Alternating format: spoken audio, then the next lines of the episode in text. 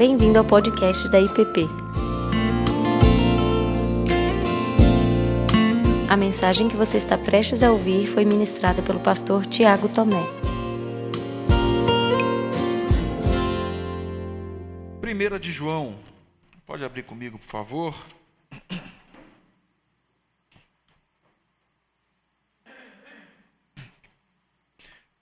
Primeira Epístola de João, finalzinho da Bíblia, no capítulo 3. Estamos nessa caminhada em 1 de João, essa carta onde ele vem falando da certeza da fé, de que somos filhos de Deus. Ah, estamos aí na nossa penúltima mensagem dentro dessa, dessa epístola. E hoje, então, eu quero ler com vocês, embora o texto compreendido aí vá, na verdade, do verso 4 até o finalzinho lá, no capítulo, no meio, na verdade, no meio do capítulo 4, mas eu quero ler com vocês somente o verso 10 do capítulo 3. O verso 10 do capítulo 3, ele é uma, como se fosse uma, uma dobradura, tá? É um local ali onde você encontra duas realidades onde agora João vai desenvolver a ideia dentro desse tema de que nós somos filhos de Deus. Então, 1 João 3, verso 10. Nisso são manifestos os filhos de Deus e os filhos do diabo.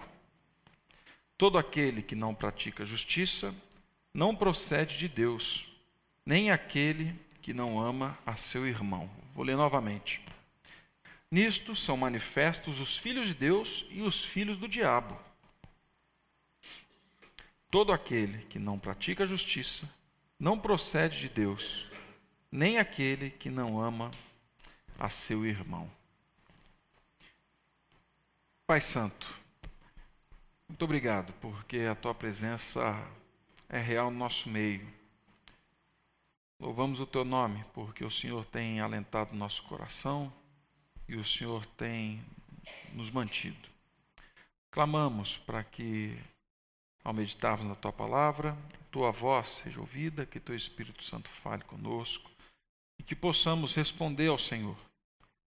Responder como culto, culto de vida, uma vida de adoração. No nome de Cristo. Amém. Meus irmãos, em 1891, um pastor e filósofo, e depois acabou sendo professor de história, é, chamado James Orr, ele era um escocês, ele foi convidado para dar uma série de palestras em 1891 na, Universidade Teológica Presbiteriana em Edimburgo. Ele foi convidado porque ele vinha meditando e trabalhando uma série de, de textos dentro da de uma única temática: a visão cristã de Deus e do mundo. Essa série de palestras que ele acabou dando nessa universidade se tornaram livros, né? Então, em 1893 foi lançada essa série de livros e um livro grande com esse mesmo tema, a visão cristã de Deus e do mundo. Desde então, desde essa série de palestras que ele acabou dando lá em Edimburgo, uma foi sim uma revolução no pensamento teológico cristão vindo da Europa, mas que chegou nos Estados Unidos e assim algo muito bom, né, revolucionou a maneira da da comunidade cristã ler a teologia e entender a teologia. Ele teve uma grande influência naquilo que hoje está sendo muito escrito, que é o tema da cosmovisão cristã. Acho que você já deve ter visto livros sobre esse tema, tal. Cosmovisão era, um, era uma, um tema que ficava dentro desse nicho de missão, missiologia, mas algumas pessoas descobrindo os escritos de James Orr e outros mais vieram e trouxeram isso para uma realidade muito mais abrangente, muito maior dentro daquilo que nós é, daquilo que nós temos lido hoje. Bom, Orr nessa nessa série de palestras, ele vinha tratando que o pensamento e o desenvolvimento da ciência, o pensamento cientificista, a, o próprio desenvolvimento da filosofia a, e uma série de pensamentos que aconteciam então nesse momento, eles não tinham só o objetivo de desconstruir ou de atacar alguns pontos da teologia ou do pensamento cristão que entrassem em choque com a visão cientificista na época. Ele começou a entender que todo o pensamento na época, toda a estrutura, na verdade, naturalista, filosófica, ela veio com uma proposta de varrer de uma vez por todas qualquer percepção da vida, qualquer percepção da ciência, qualquer percepção da realidade vinda da teologia, vinda desse movimento cristão, do cristianismo. E aí então ele, percebendo isso, viu a necessidade de trazer esse tema da cosmovisão, onde todas as coisas, na verdade, deveriam ser ordenadas dentro de uma única realidade, de um único sistema. Antigamente, nessa época, as pessoas trabalhavam muito com a teologia sistemática ainda, onde você pegava um texto e falava e argumentava dentro de um ponto desse texto, você pegava um outro texto e argumentava um outro ponto desse texto. Aqui não, ele está falando o seguinte: nós precisamos entender a teologia como um todo ordenado, abrangente, que dê sentido para a vida e para tudo o que acontece nela, da ciência à prática de vida. E aí, nesse livro, o James Orr, ele diz assim: a oposição que o cristianismo enfrenta não está confinada às doutrinas específicas ou a pontos supostamente em conflito com as ciências naturais, mas estende-se à forma total de se conceber o mundo, do lugar do homem nele, da maneira de conceber o sistema total das coisas naturais e morais, das quais nós somos parte.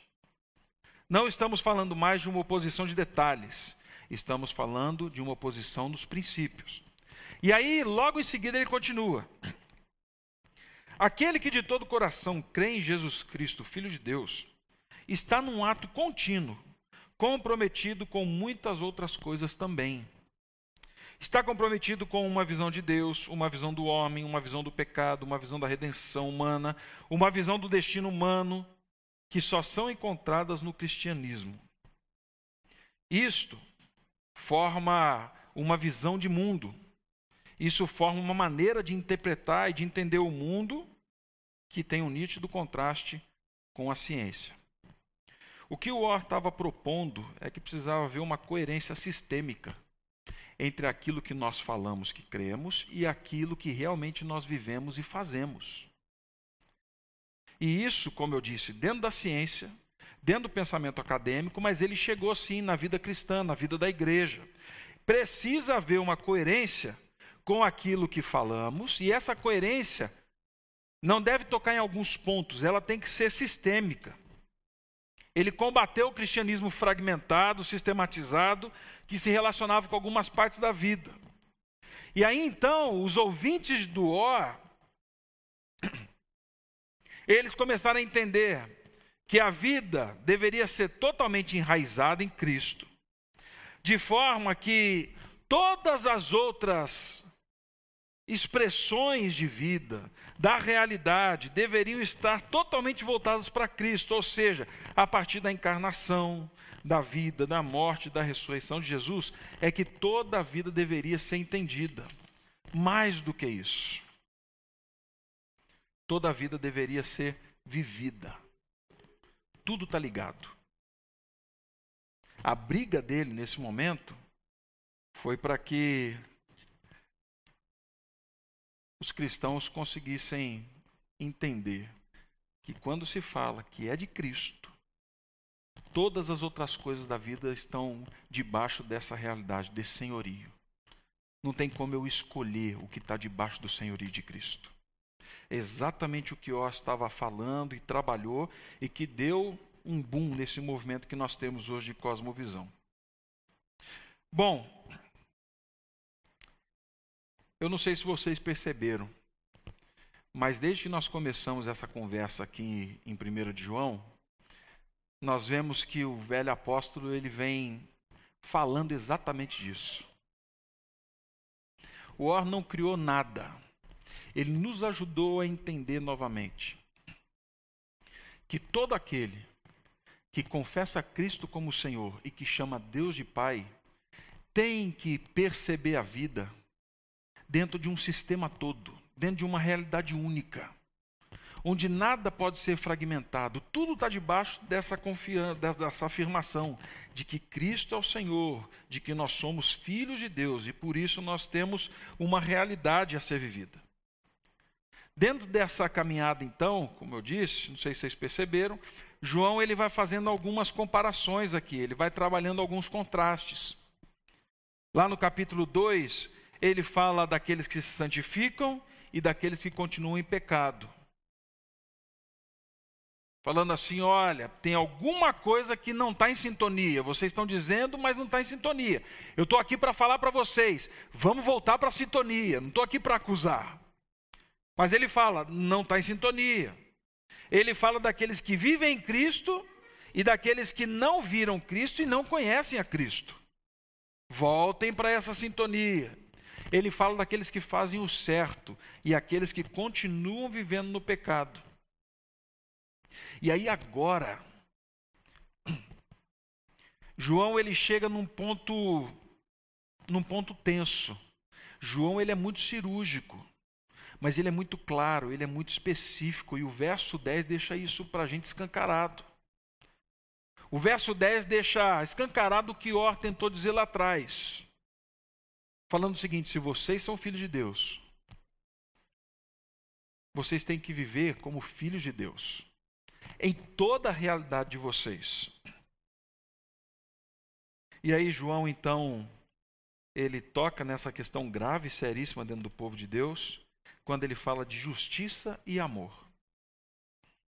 Verso 10 está aqui nessa dobra dessas duas realidades, do capítulo 3 e do capítulo 4. Justiça e e amor. Ou seja, os filhos de Deus, aqueles que estão debaixo dessa afirmação, somos filhos de Deus, têm uma visão do mundo, têm uma visão de si mesmos, têm uma visão da maneira como se deve viver, e essa vida deve ser uma vida em justiça. Se vocês estão debaixo do sangue de Cristo e são filhos de Deus, vocês têm que amar os irmãos de vocês. Mas aqui nós temos um grande engano ainda, antes de entrarmos na justiça e no amor. Ah, assim como no passado, nós tendemos a julgar, né? ou a avaliarmos, aferirmos o coração de forma errada. Eu não sei vocês, mas não foram poucas as vezes em que eu encontrei com algumas pessoas e elas falando de uma terceira pessoa falaram assim: Tiago, encontrei fulano e pensa num camarada crente. Eu falei: é mesmo? E eu estava esperando a resposta. Falei assim, bom, crente, o que, como é que está a vida? Ele falou assim, não, rapaz, um presbiterianão daquele assim, ó, um calvinista, que eu vou falar para você, leu tudo. Rapaz, pensa num batistão daquele assim, de um dogmático, ele leu tudo do Calbart. E ele convence você de qualquer coisa. Pensa num cara crente, está bonito de ver. Eu não sei se você já encontrou essa situação. Pergunta que me vem à mente quando encontro uma afirmação dessa é: mas isso, isso então é que é ser um cristão genuíno? Isso então é que é ser um, um autêntico filho de Deus? É certo, gente, que crer, ter uma fé robusta, uma fé inteligente, uma fé com argumentos, nós não estamos descartando nada disso. João já falou disso. Tá? Isso é fundamental mas para nossa liberdade, alegria, conformidade com Cristo, para o testemunho do nome de Deus na história, o pertencer a Deus não se manifesta na medida em que nós nos tornamos mais dogmáticos, na medida em que nós nos tornamos mais eloquentes. Pertencer e testemunhar o nome de Deus, segundo o que João está dizendo aqui, vai se manifestar numa vida que vive e pratica a justiça, e uma vida que ama, uma vida que caminha em amor. Essa é a linha de corte que não sou eu que estou colocando, é o próprio João. E é difícil lidar com isso. E é muito difícil. Primeira linha de corte que João coloca aqui é a prática da justiça. A prática da justiça. O verso 10 está aí para mostrar para mim e para você. Mas para que a gente entenda direitinho o que João está querendo dizer com justiça, a gente tem que olhar para o contexto. A oposição da justiça aqui não são atos de justiça ainda. A oposição da justiça aqui, que João faz no verso 8, no verso 9, é o pecado. É a vida deliberada, consciente, cínica, sendo vivida no pecado. É exatamente isso. Alguns mestres falsos haviam se filtrado na igreja, reivindicavam ser os verdadeiros cristãos.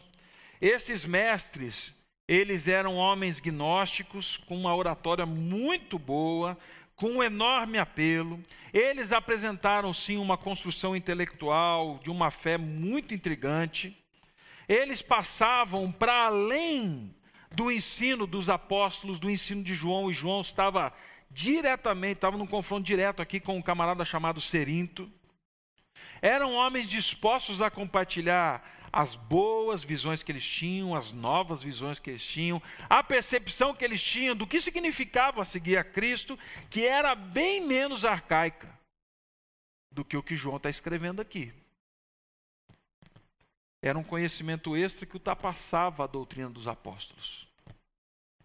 E a questão toda envolvida aqui é que João, quando viu isso, e João viu isso tomando forma na igreja e falou assim: gente, isso não é revelação divina. Porque isso não impulsiona vocês para uma vida de retidão e uma vida de amor. Isso impulsiona vocês para a busca de um mistério. Mas não impulsiona vocês para o dia a dia, para o vamos ver, para o aqui e agora. E mais, essa visão gerou um grupo de cristãos que se tornou imoral nas suas práticas imorais. Em todo sentido. Por quê? Porque, segundo o ensino do Serinto, a alma é boa e o corpo é mau. Já que o corpo é mau, deixa a vida me levar, vida leva eu. Não vou nem cantar a música do latino aqui, mas a gente vai seguindo por aí. Por quê? Porque tudo que eu fizer nesse corpo não tem nada a ver com a minha experiência com Deus. A salvação dependia só do conhecimento, da iluminação, do entendimento superior de Cristo. Ela não vinha da graça. E isso não gerava vida santa, gerava sim libertinagem, pecado, imoralidade grosseira, que desrespeitava e violava o próprio corpo e violava o outro. E João está falando aqui o seguinte: não tem como viver desse jeito. João está argumentando sobre uma inteireza da vida onde a natureza justa da vida de Cristo e a justiça de Cristo, elas é que deveriam tomar conta da realidade. O nosso caráter deve ser conformado com Cristo. Por isso é que João insiste, não em justiça e amor como caminhos, mas como autoevidências. Não é caminho. Ele já está falando com irmãos salvos. Ele está falando de autoevidências marcas da justificação. É nisso que João está trabalhando. E aí, João vai falar de duas realidades aqui muito importantes para a gente. De duas, ele usa duas expressões que são fundamentais e são alentadoras para mim e para você. Imagino eu para aqueles irmãos do passado. No verso 8, João fala assim: Aquele que pratica o pecado procede do diabo. Domingo passado nós já vimos que João fala que nós pecamos, mas nós não vivemos em pecado. E se pecarmos, tem um santo, justo, que nos purifica de todo pecado. Isso está resolvido, tá? A gente não precisa voltar nisso, certo? Mas ele fala assim: aquele que pratica o pecado procede do diabo, porque o diabo vive pecando desde o princípio. Aí olha o que ele fala. Para isso se manifestou o Filho de Deus, para destruir as obras do diabo. Nesse caminho de santificação, da justiça interior, das obras de justiça, da vida sendo transformada por Cristo, João relaciona a obra de Cristo como aquela que veio destruir aquilo que o diabo veio fazer na nossa história, na nossa vida. Mas a palavra que ele usa é muito interessante e eu desconhecia isso. E eu achei fantástico. Porque quando João fala que Cristo veio para destruir as obras do diabo,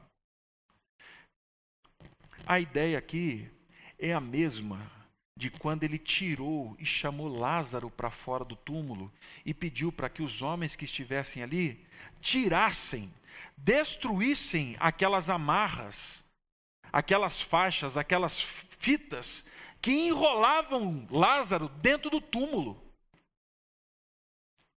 A expressão só aparece mais uma vez. E quando ela aparece em Atos, é para desconstruir, para colocar em ruína. Mas ela pode ser entendida dessa forma. E eu acredito que, pelo que João está dizendo, os leitores ouviram exatamente isso. Ou seja, Jesus veio para nos desenrolar das armadilhas, das artimanhas do diabo. Nós vivemos e somos chamados a viver a prática da justiça, da vida justa, porque a cada dia, em Cristo Jesus, nós vamos sendo desenrolados daquilo que nos prendia no túmulo, daquilo que era marca de morte. Ele fala assim: vocês estão sendo libertos disso. Não só das obras do pecado, do diabo, mas das obras do pecado. Jesus veio para nos desenrolar dos ciúmes, da inveja, da cobiça, da lascívia, da raiva, do ódio, da falta de perdão. Ele veio nos desenrolar disso tudo. Ele nos chamou para uma nova criação, para uma nova realidade.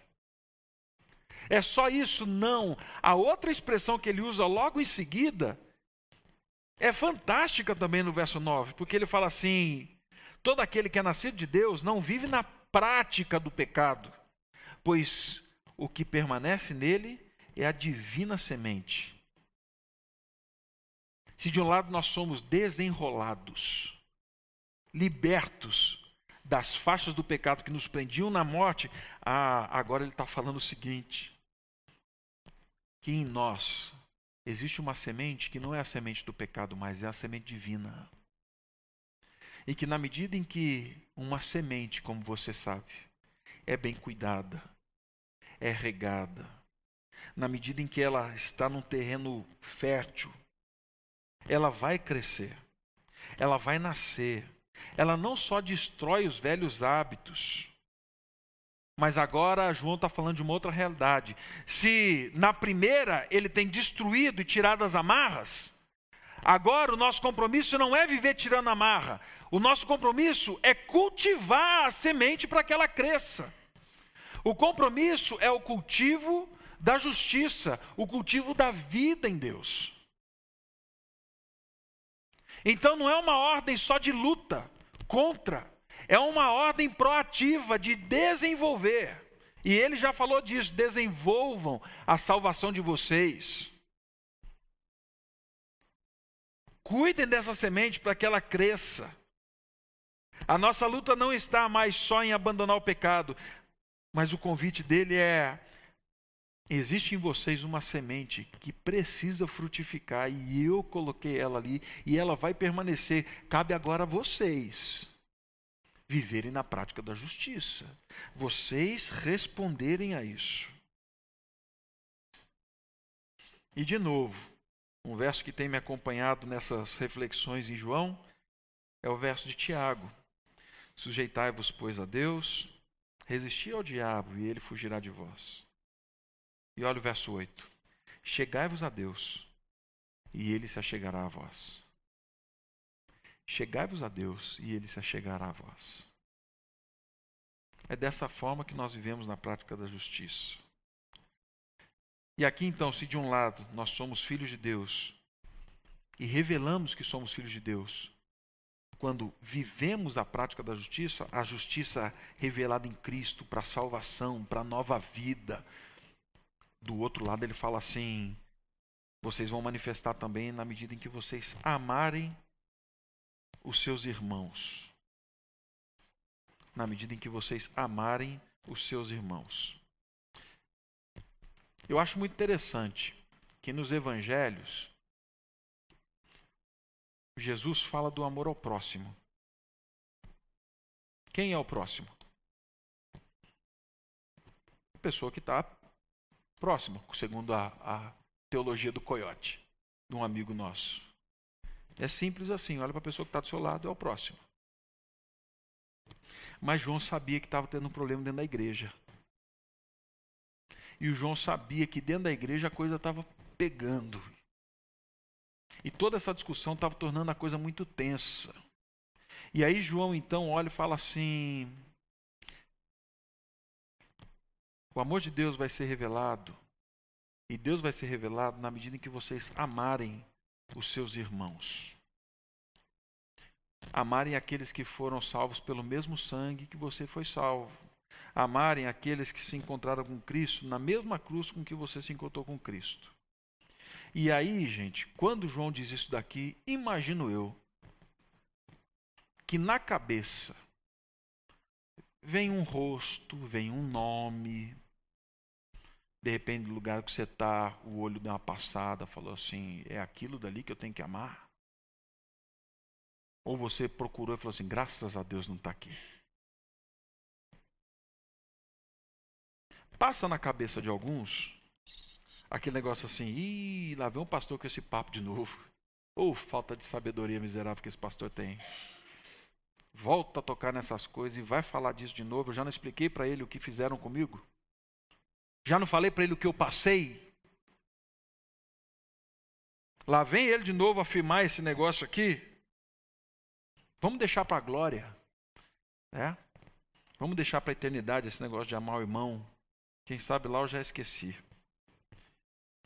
Bom, gente, segundo João, essa é a expressão mais pura da heresia que ele estava combatendo, o gnosticismo uma espiritualidade que não encontra relação real com o aqui e agora. Uma espiritualidade que fala que vive pelo amor de Deus, mas não consegue amar quem está próximo.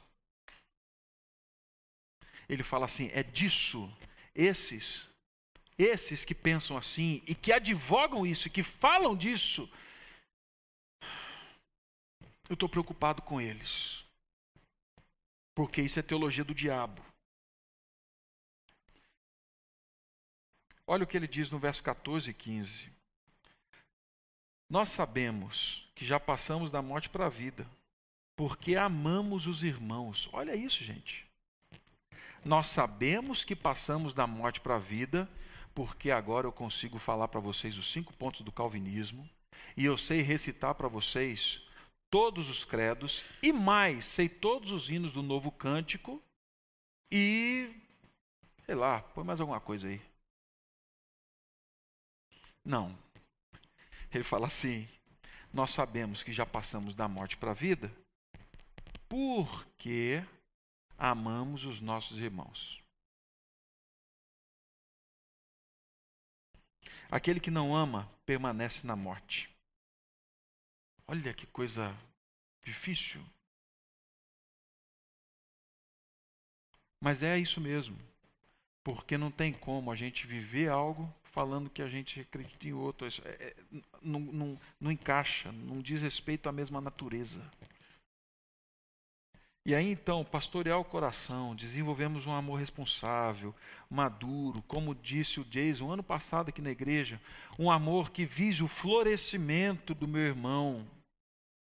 Na medida em que nós nos comprometermos com isso, e não é com sentimentozinho, mas é com comprometimento do florescimento da vida do meu irmão, da igreja, da comunidade, nós testemunhamos do amor de Deus, mas nesse dia existe essa confirmação do Espírito falando assim: é isso mesmo, você está na nova vida, não na igreja, está na igreja precisando do Planalto, você está na vida em Cristo, você está vivendo essa realidade. João é muito direto, muito enfático. E aí ele continua tornando a coisa mais clara. Porque no verso 16 ele vai falar da natureza desse amor com que a gente tem que amar um ao outro. Nisso conheceremos o amor, que Cristo deu a sua vida por nós. E agora? Esse ponto e vírgula quebra a gente, né? Continua falando assim: e devemos dar a nossa vida pelos irmãos.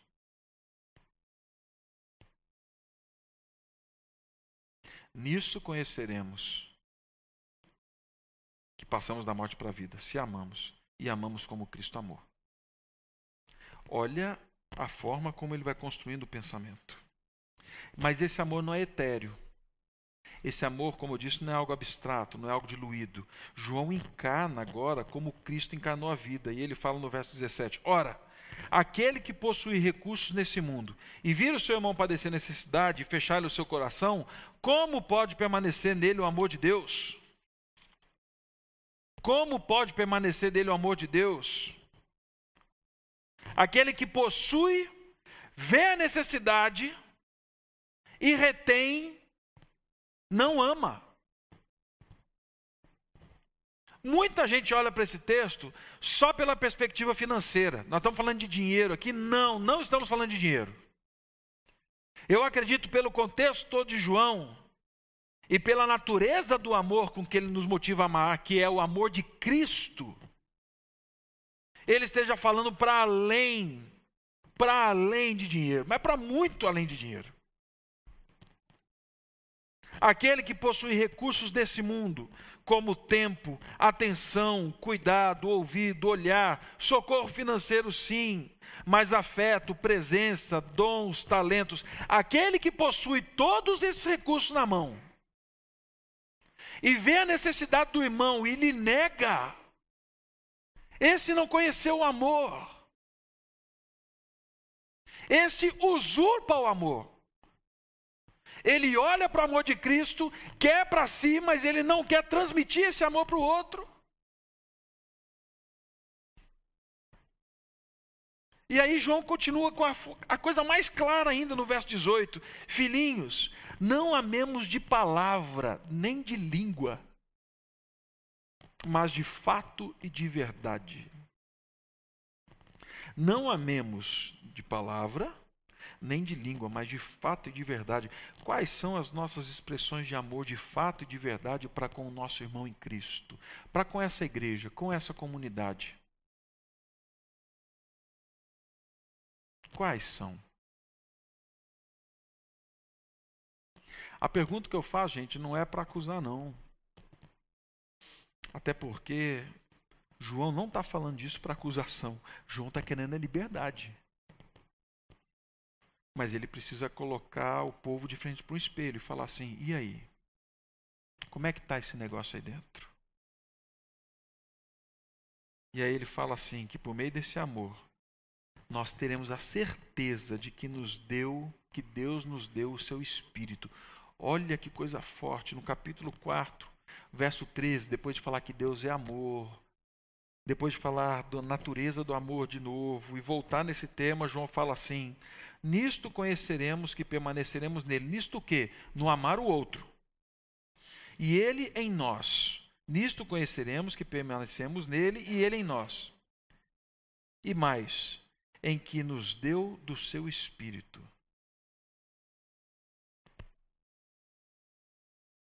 Na medida em que praticamos a justiça e vivemos na prática da justiça, na medida em que amamos,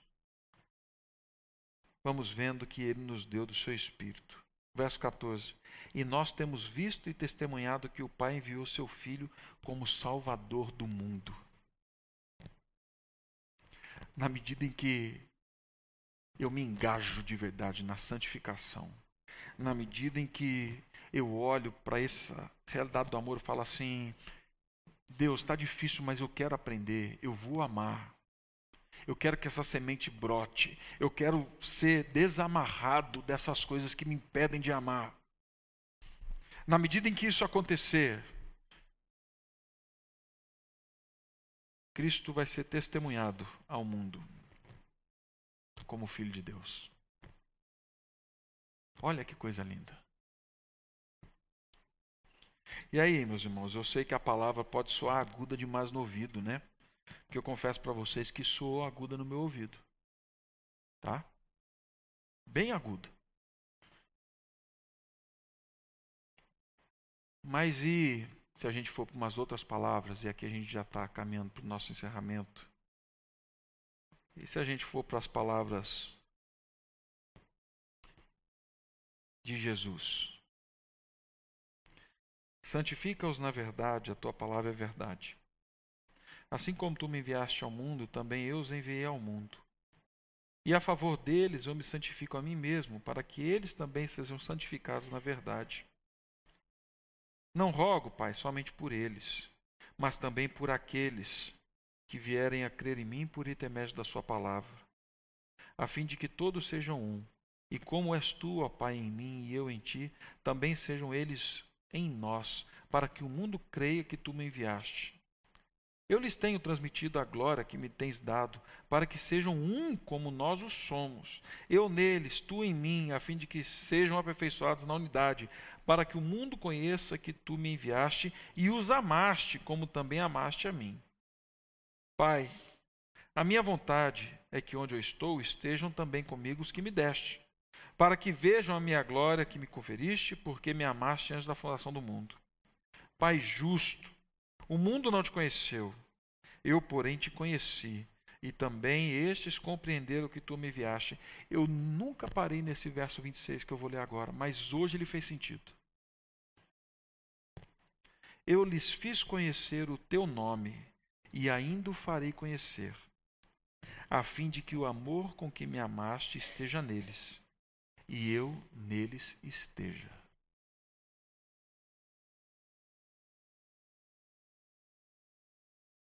o amor como expressão de que Deus está em nós e nós estamos em Cristo e Cristo está em nós. Assim, meus irmãos, eu termino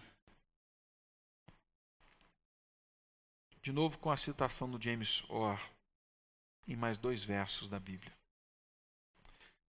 Aquele que de todo o coração crê em Jesus Cristo como Filho de Deus está num ato contínuo, comprometido com muitas outras coisas também Está comprometido com uma visão de Deus, uma visão do homem, uma visão do pecado, uma visão da redenção humana, uma visão do destino humano, que só são encontradas no cristianismo.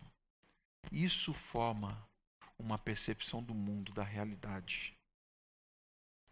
Eu lhes fiz conhecer o teu amor, o teu nome, e ainda o farei conhecer, a fim de que o amor com que me amaste esteja neles e neles eu esteja. Convite que João faz, creio eu, é para que sejamos inteiros, para que sejamos completos, vivendo em justiça, amando o nosso irmão,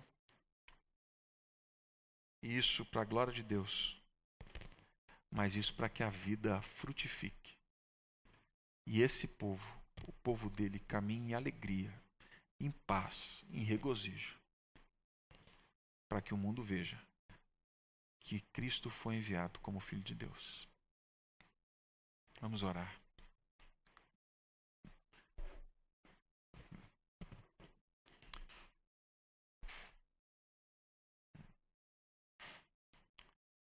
Pai Santo, se fôssemos cumprir a lei, não, certamente não daríamos conta. Se tudo dependesse de nós, viveríamos de forma fragmentada, tentando buscar em Ti força, uma dádiva, um dom, mas jamais seríamos inteiros. Muito obrigado, porque no Teu Filho Jesus, o caminho para a nova criação, para que pudéssemos ser inteiros, completos, foi aberto. Muito obrigado, Pai, porque por meio da tua palavra, o Senhor tem nos alentado, o Senhor tem nos chamado a vivermos de forma inteira, completa. Muito obrigado, Pai, porque em Cristo Jesus, o Senhor nos dá caminhos, sim, de vida justa, vida que se opõe ao pecado, vida de santidade, de conformidade com teu filho. Louvamos o teu nome, Pai, porque esta caminhada não é feita por nós, mas dia a dia, por meio da palavra, por meio da comunhão dos santos, por meio do cálice, do pão. Teu filho Jesus tem destruído, tem tirado das amarras as amarras do pecado que nos prendiam. louvamos o teu nome, porque o que habita em nós hoje não é a maldita semente do pecado, mas é a semente gloriosa do Senhor, semente de vida. Guia-nos, Pai, de forma que estejamos atentos, sim, a essas amarras que nos prendem ainda. Mas volta o nosso olhar para essa santa semente, essa semente divina, que frutifique em nós o fruto do Espírito. Que o teu povo caminhe, Pai, em vida, vida nova, em novidade de vida. Como o pastor Ricardo tem insistido há tanto tempo aqui, dessa nova realidade para a qual o Senhor nos chamou a viver, que o Senhor nos colocou em Cristo Jesus. Que assim, Pai, teu nome seja testemunhado, teu nome seja glorificado, que o teu povo caminhe em verdade, que teu povo caminhe em liberdade, que teu povo caminhe sim em alegria mas rendendo glórias e graças a Ti. No nome de Cristo Jesus. Amém. Você acabou de ouvir o podcast da IPP. Para saber mais, acesse nossa página em www.ippdf.com.br.